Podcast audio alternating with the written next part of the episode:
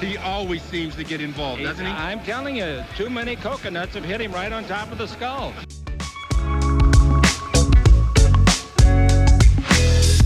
Well, I think uh, Anthony will be a great acquisition. He can do it all.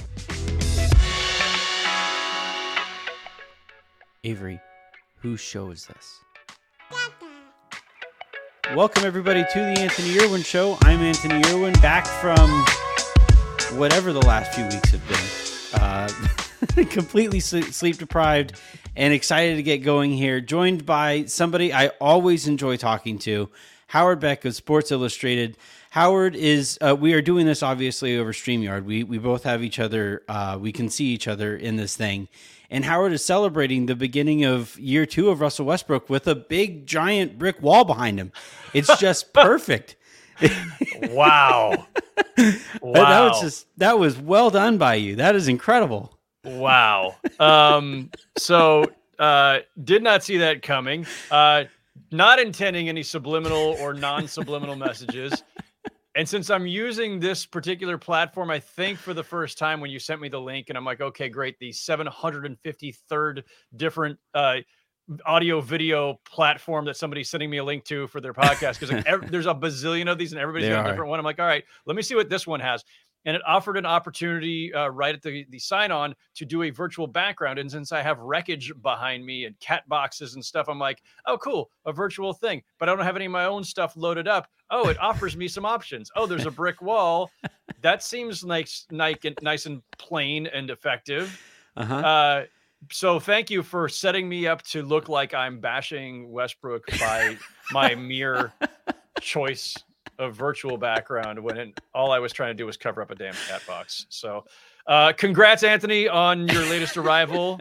Thank um, you. I hope you're not too sleep deprived. Welcome back to the, the world. Hope uh, hope all is well with the family. Yeah, everybody's happy and healthy, and and I'm so sleep deprived that I embarrassed my my guests right from the get go of the show. Just just absolutely perfect. Um, yeah, that's basically we're going to talk about the Lakers off season. We're going to talk about the NBA off season. Um, before you and I recorded last night, the Phoenix Suns lost to the Adelaide 36ers, um, which gives us a, a pretty decent uh, segue into the entire Sarver situation. Some some loose ends there that that I have found kind of interesting if we get to that. But but yeah, the the the, the focus of this is going to be mostly on the Lakers and the offseason that they had. And the way that I would describe it from from my perspective is you know, they headed into the offseason knowing that there was a move that they had to make. Everybody knew that there was a move that they had to make. And they seemed to retrofit their the, the rest of their offseason with that move in mind as they acquired more guards um, to an already guard heavy roster. And and yeah, like I, I'm just kind of I'm just kind of curious from where you're sitting and from what you heard over the over the course of the offseason, how did how did they not do the one thing that everybody knew they had to do?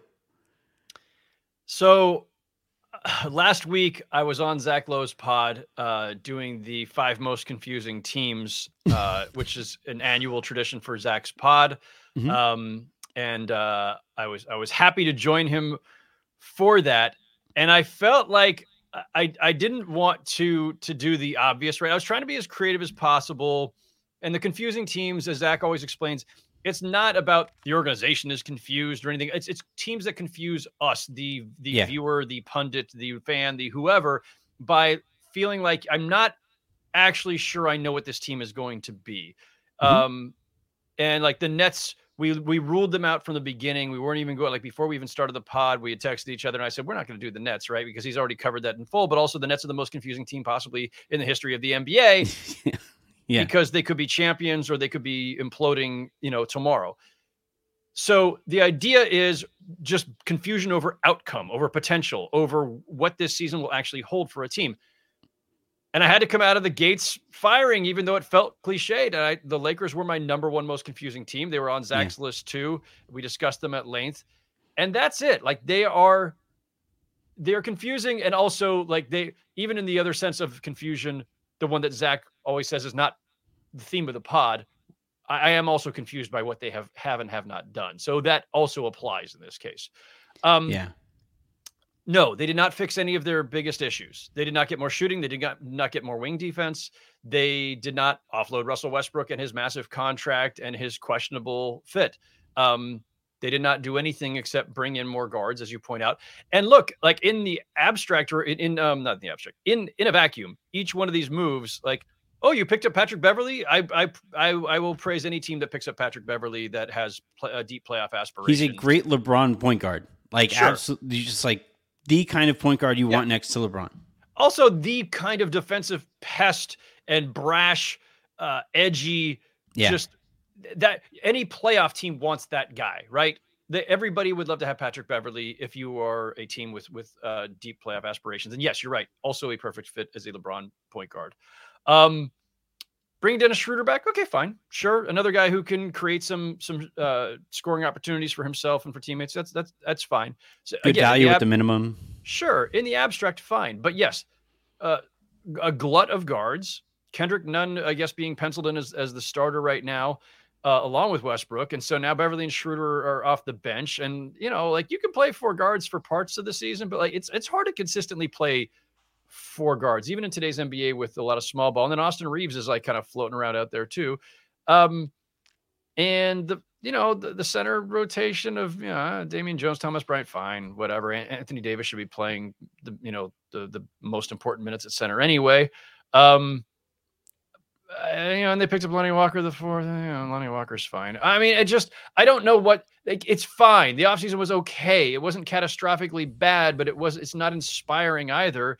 And it doesn't address any of their major concerns. Now, if you want to say that their biggest concern is actually just staying healthy, okay, fine. And it's not about personnel at all. It's just about LeBron and Anthony Davis staying healthy. Well, the good news Um, there is Anthony Davis is already on the injury report heading into the first preseason game.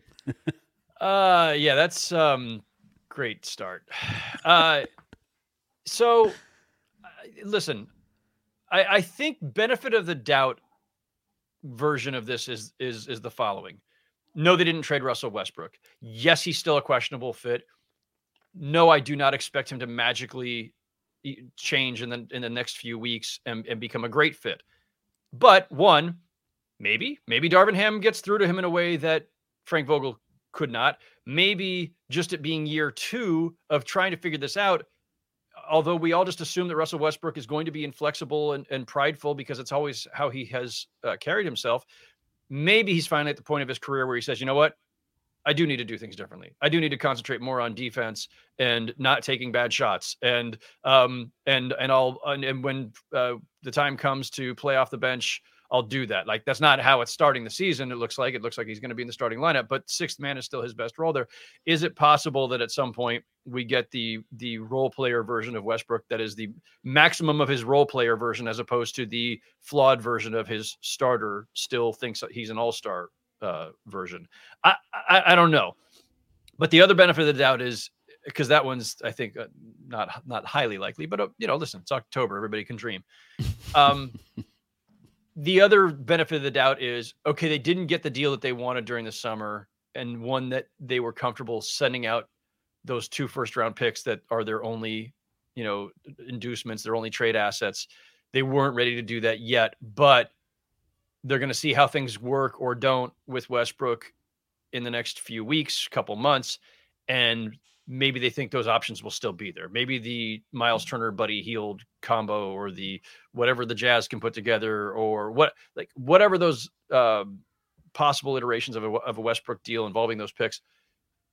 Maybe it's still there in a month or two. And now the question then becomes how far have they sunk themselves in the standings while still trying to make all these awkward pieces fit together? Right.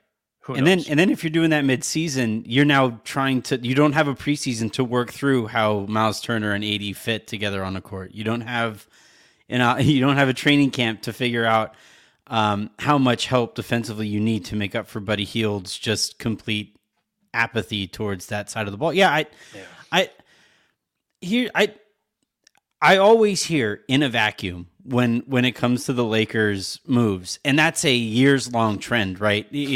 In a vacuum, adding Montrezl Harrell made some sense. In a vacuum, uh, trading uh, a breaking down Danny Green for Dennis Schroeder made some sense. In in a vacuum, this and that and whatever.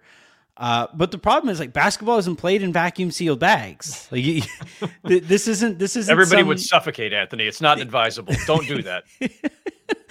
uh, but like it's it's not it's not some combo lunch. It's not it's not some brown sack lunch that like you put three or four bags into and they and those those ingredients won't mix while that thing is in that brown baggie. It's they do mix. They they do have to fit together. This is a singular meal that has a, a recipe that that works off of each other and evolves over the course of the season and and and it's been interesting to see the Lakers just continue to make that same mistake over and over and over again and the reason I could like when I look at mistakes that get made over and over and over again I tend to look at my career but I I also I also though like mistakes that that get remade come from a lack of accountability, right? A, a lack of, of change that gets forced upon somebody. And with the way that Jeanie Buss was defending the way that the Lakers operate, um, the only times that she and she was on your show, she did a, a, a full media tour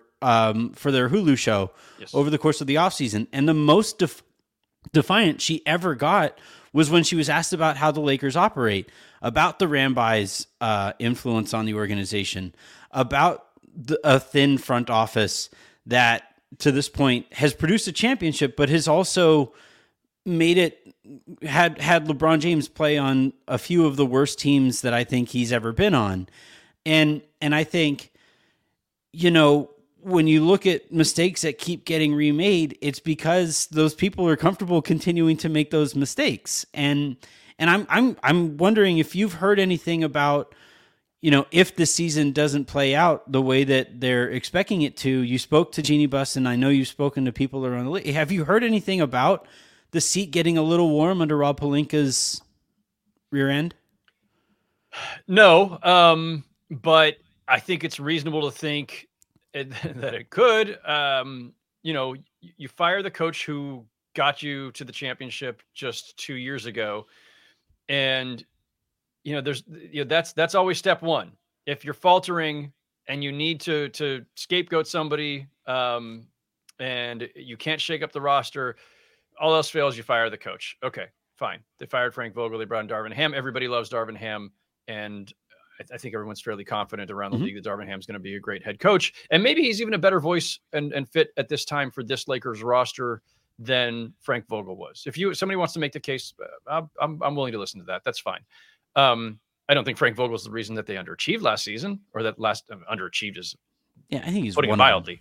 Mm-hmm. Um, but you know, they they had you know fundamental functional roster issues that everybody in the world could recognize except for the Lakers.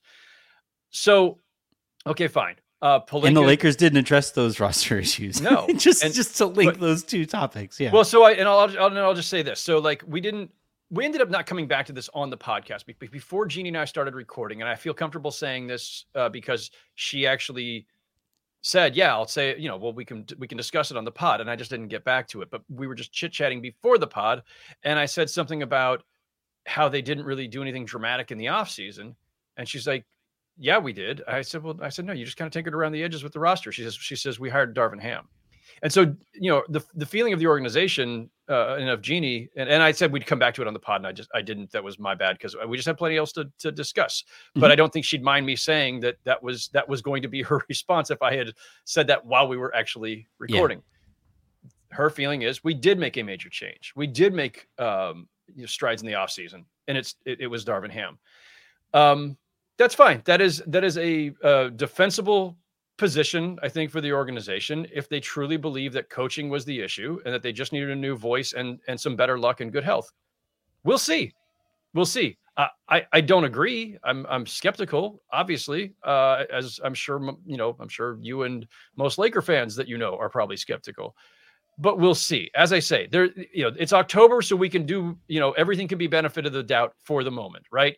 Benefit of the doubt, Russell Westbrook comporting himself differently. Benefit of the doubt, the Lakers staying healthy. Benefit of the doubt, these pieces and and these this glut of guards somehow uh, fitting and becoming better than the sum of their parts. Maybe. Um, but yeah, my feeling is they didn't get enough done in the offseason again. Um, and if they don't make a, if Westbrook still does not fit, if he still looks the same with them as he did last season, and if they don't move him in the next couple of months, I mean, where else are you going to look at that point? Who, who else are you going to blame for the failures?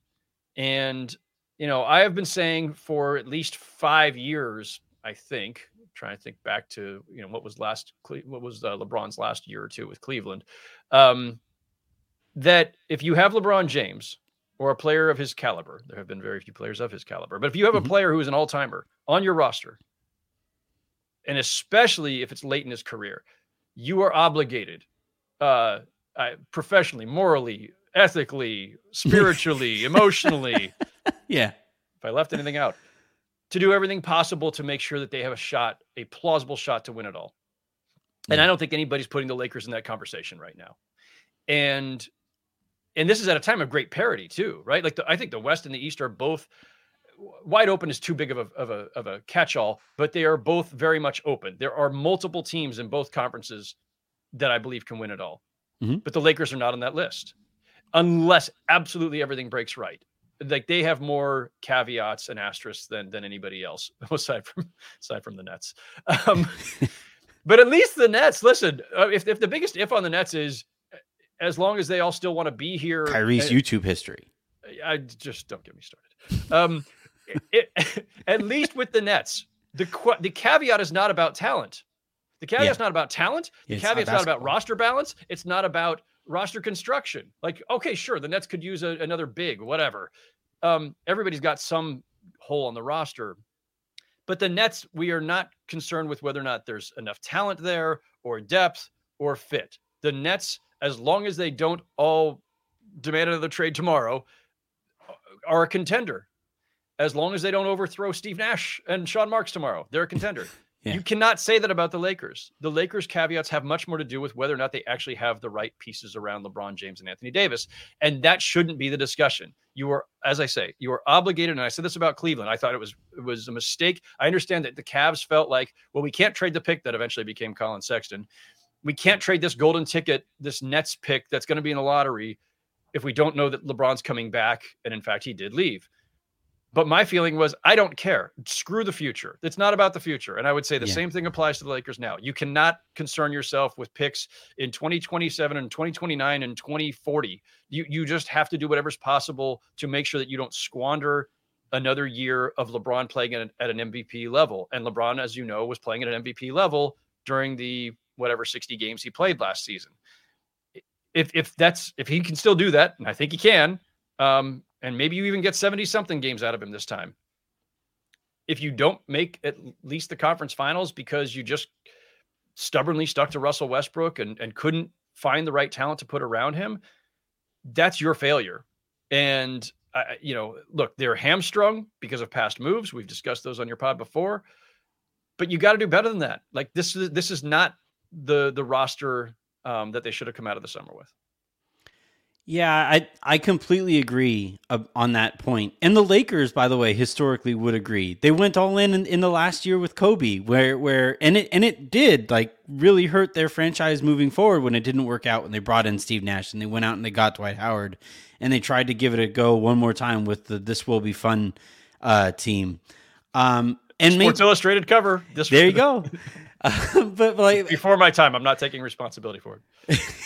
I would I would personally, I would take as much credit for that thing. It's always funny. it is but, funny every time. every time. But but like maybe that's a lesson that they learned. They went all in at the end of Kobe's career and they legitimately hamstrung the franchise moving forward. And maybe they're now they have that line in the sand. They have done that over the course of Rob Pelinka's tenure, where like uh two years ago they were hard capped and uh as a result of the headache that being hard capped made for them, they then apparently decided no hard cap whatsoever, and that impacted their pursuit of DeMar DeRozan last offseason, right?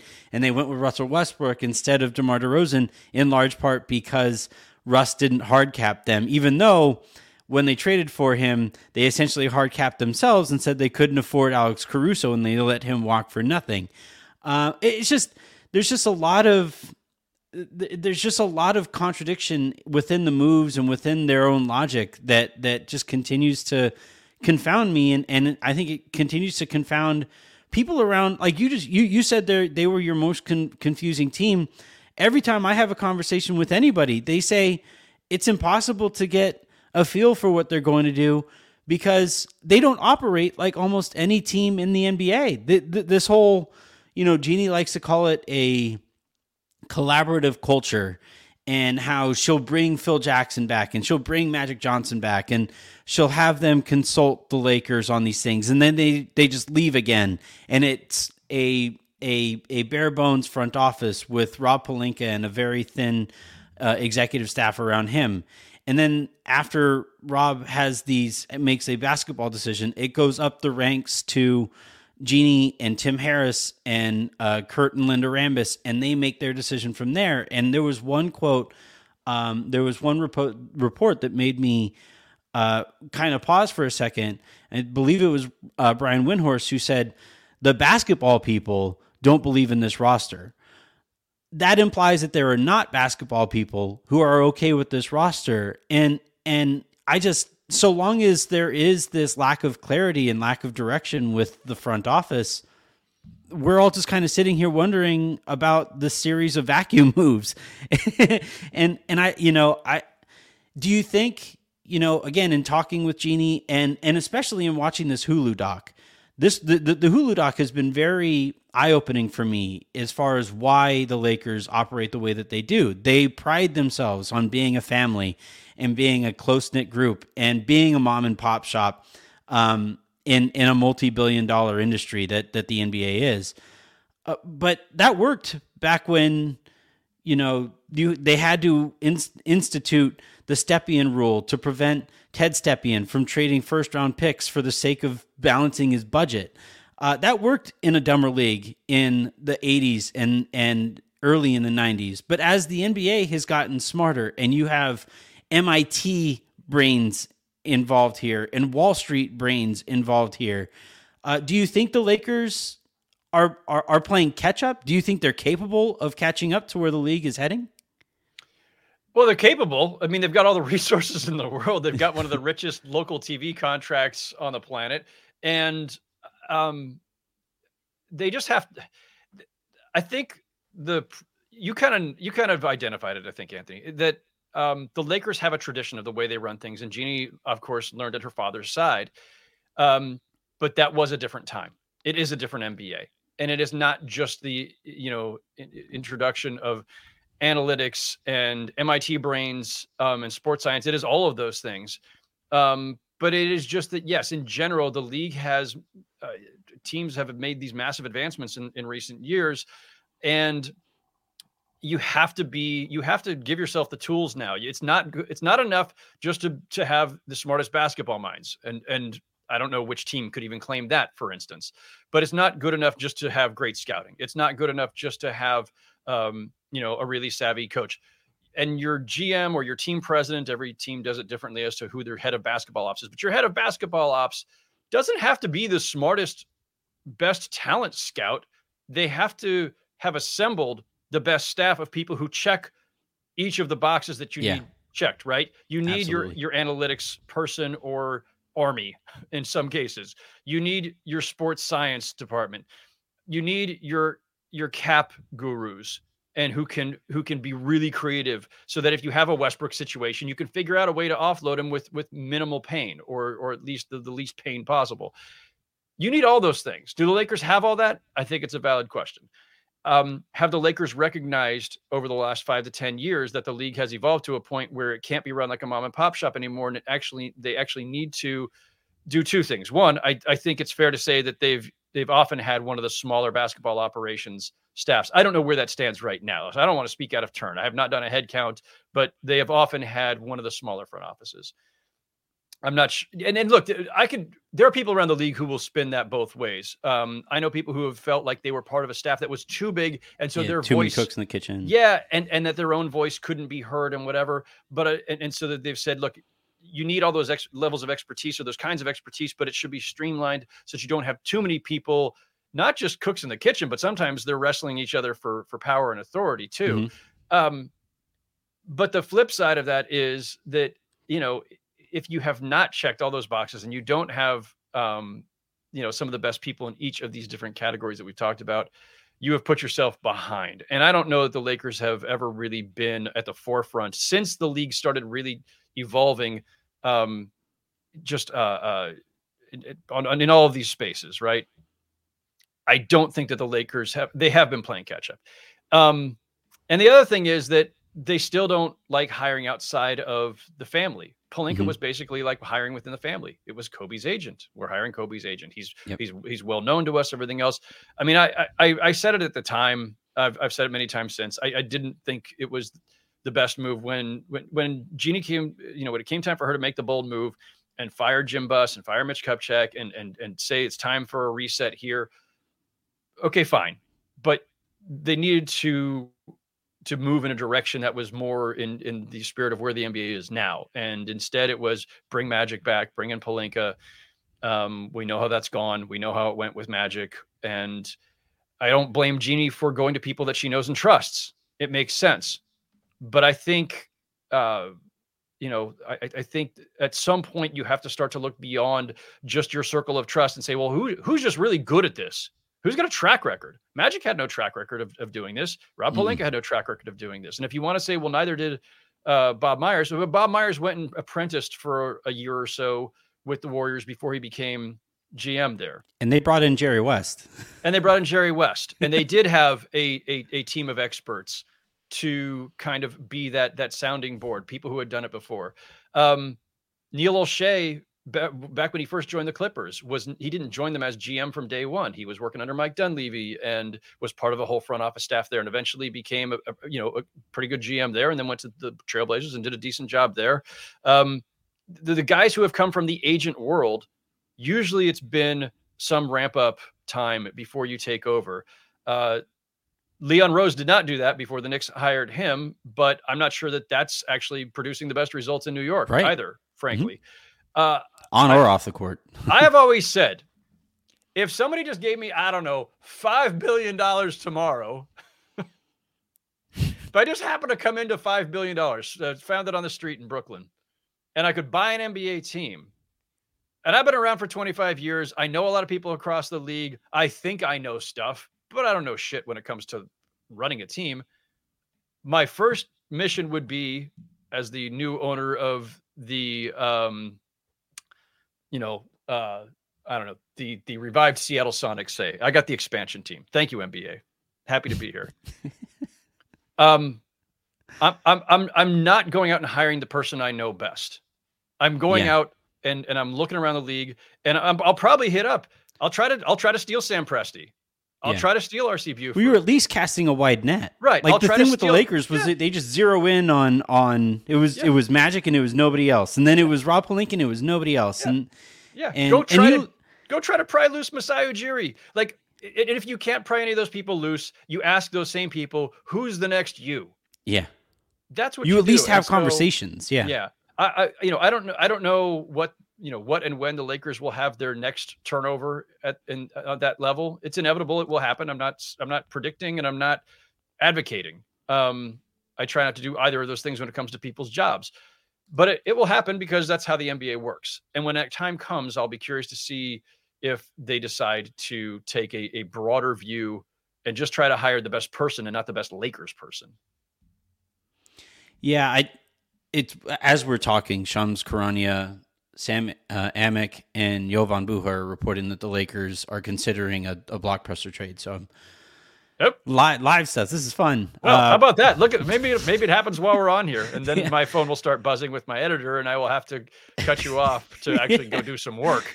But yeah. you know, we'll keep going for now. But but what's uh, to to get back to the subject at hand, and and if we have to segue whatever we will, it looks like we're not going to get to uh, uh, Robert Sarver. But but like the I want to I want to get back to because you make I think the most important point here, and it's that even if you don't hire Bob Myers or Masai Ujiri, or I know RC Buford uh, was a name that came up back when Magic stepped down, and I know Sam Presti's name has has come up a couple times now in relation to the Lakers. Uh, once by LeBron James himself in saying he likes the way Sam Presti does business. Although LeBron, you don't care about picks, and Sam Presti very much does. So I don't know how that would work. But but like you cast the wide net, and and it's interesting. The Lakers have the Dodgers right there. The Dodgers are are a, a behemoth in baseball right now.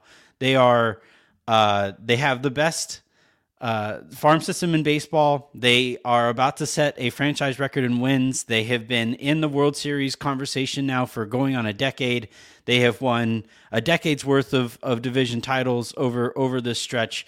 And they just seem to be the way that an organization should run. And Magic comes from he he has experience directly with the Dodgers and it was interesting that he didn't bring any of that information or any of those uh, of those pursuits over to the Lakers and and the Lakers just continue to operate the way that like a couple dad neighbors would run their kids YMCA team, you know. Like hey, we need an assistant coach, we need a defensive coach. I don't know.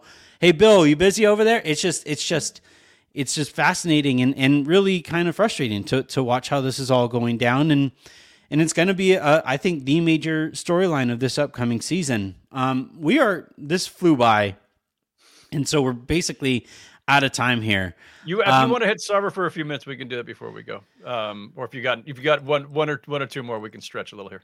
Uh, well, all right. Well, I'll just finish on on this one then.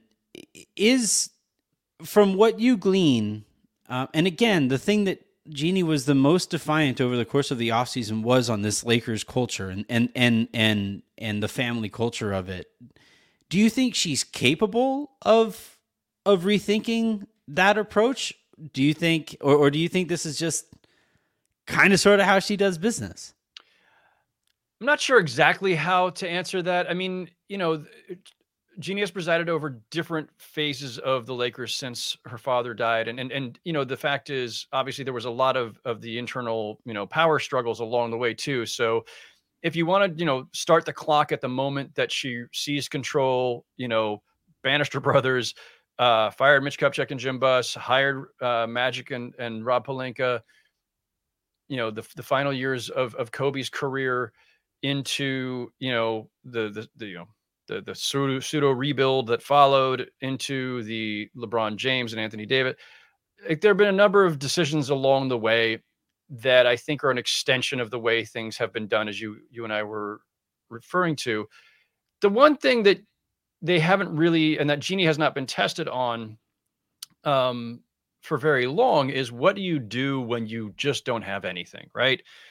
They had Kobe, even if it was even if it was the later years Kobe who can't carry a team anymore. You had Kobe, and so everything was still. But he was your north star. It was still about a team that makes sense around Kobe or that makes the last years of his career, you know, semi presentable. Um, you have a few fallow years, and then LeBron comes along and saves your franchise because you're the Lakers and he's LeBron, and, Le- and LeBron wanted to live in LA and he wanted to play for the Lakers because they're the Lakers. Mhm. When LeBron retires, I don't know when the heck that, that's going to be. I might retire before. I, I'm I'm almost certain to retire before LeBron at this at this rate. Um, I've been I've been at this this longer than he has. Um, I'm tired.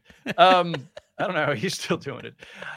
Uh, when that day comes, I- mean, I think that's when you were going to have to really seriously consider. Okay, now what are what is a Laker team without a, a, A top Star. five player, a superstar, a North Star? Yeah. What what what are we now? And at that time, um, whoever's leading the front office, or if it's at a if, if that's a time that you decide that's you know maybe that's when you make the front office change, you're gonna need more creativity, more intellectual diversity, more boxes checked from that list we referred to earlier. You're just gonna need a bigger, bolder, more creative and modern approach. And I don't know that the Lakers have that right now, but whatever you are once when you are back to just being another average team with no superstar. And and who knows? Listen, the history of the Lakers is generally that Yeah, they might know, find another superstar. yeah, every so often one of those guys says, "Hey, uh, I want to be a Laker because they're the Lakers." The problem is that it, it gives them, you know, this this is this goes, you know, to the Lakers exceptionalism, right? Like because of the Lakers, they just kind of count on the idea they're always going to get one of those guys, and history has proven them right. And because of that, you haven't had to try to outwork or outsmart the rest of the league. You've just mm-hmm. counted on being the Lakers as being good enough. And I'm not saying that that's always the case. I don't want to oversimplify this, but I think there is a a uh, a baseline of Lakers exceptionalism that has allowed them to kind of cruise on some of these things instead of really building up and being innovative and being more creative. They have not tried to outwork and outsmart everybody. They have counted on being the Lakers. And you know, meanwhile, other teams have built up you know uh, bigger better smarter front offices and at yeah. some point you have to you have to recognize that and it may not be until lebron's gone that they are forced to reckon with that it's crazy to think that nah i'm not going to make that point i won't make that point here all right uh Howard, I really appreciate you hopping on um, here in this really busy stretch right before the season kicks off. Uh, I did want to get out of the way and help you and let you plug uh, a book Yes. From Sports Illustrated uh, in a collaboration with Triumph Books. Uh, tell, tell me about it. I, I, I, can't think of a better place to plug this book uh, because uh, you're a Laker guy with presumably a lot of Laker people, Laker fans listening to you. Um, the book is a collaboration between Sports Illustrated and Triumph Books. It's called The Greatest Show on Earth A History of the Los Angeles Lakers Winning Tradition. It is 15 stories from the pages of SI going all the way back to the 60s. And these are all the great long form profiles that SI is is best at, right? So there's mm-hmm. Elgin Baylor is in here, and Jerry West, Kareem, Magic, Kobe and Shaq, of course, LeBron, of course. Um, I'm plugging it in part because it's my employer SI, but also I had the honor of writing the foreword to the book. So, um, and a, a, piece that I did on Kobe when I first got to SI on the one year anniversary of his death, I did a story about how kind of the, the spirit of Kobe lives on in, in various players. And that's the, the final chapter of, of the book. So, um, I was in there for that as well. But I mean, this is incredible stories by Jack McCallum and Lee Jenkins and Phil Taylor and Frank Deford and like some of the all-time great writers who worked for for SI. So um, that is out soon. It's available at, at uh, triumphbooks.com and you can get a 30% discount.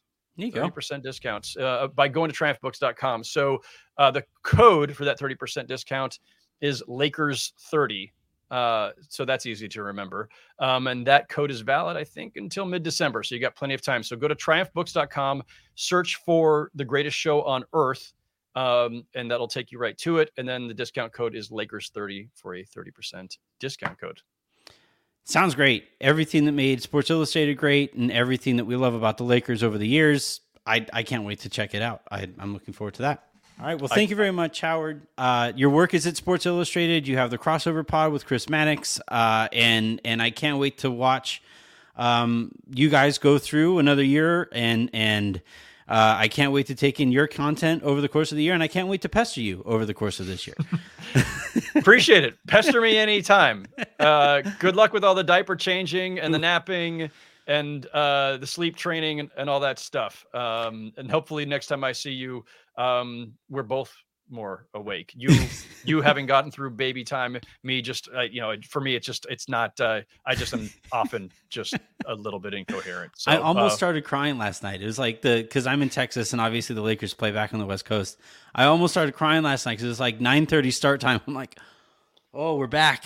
Okay. yeah. Great. Yeah. Yeah. It's uh, fantastic yeah, good, good, good luck with that. Yeah, and then for for me, it's like back to like, oh, that's right. I'm gonna be up till because I'm on the East Coast. I'm gonna mm-hmm. be up, up till one one thirty in the morning. Uh, yep. on these on these games again. It's uh, it's rough. The NBA wrecks us, but but we love it. All right. That's going to do it here for this episode of the Anthony Irwin Show. We are back to a full schedule here moving forward. Spaces tomorrow, uh, Lounge with Harrison on Thursday, Hook with Aaron on Friday, plus all of your guys' lowdowns. I am back. We are back. Basketball is back. Can't wait.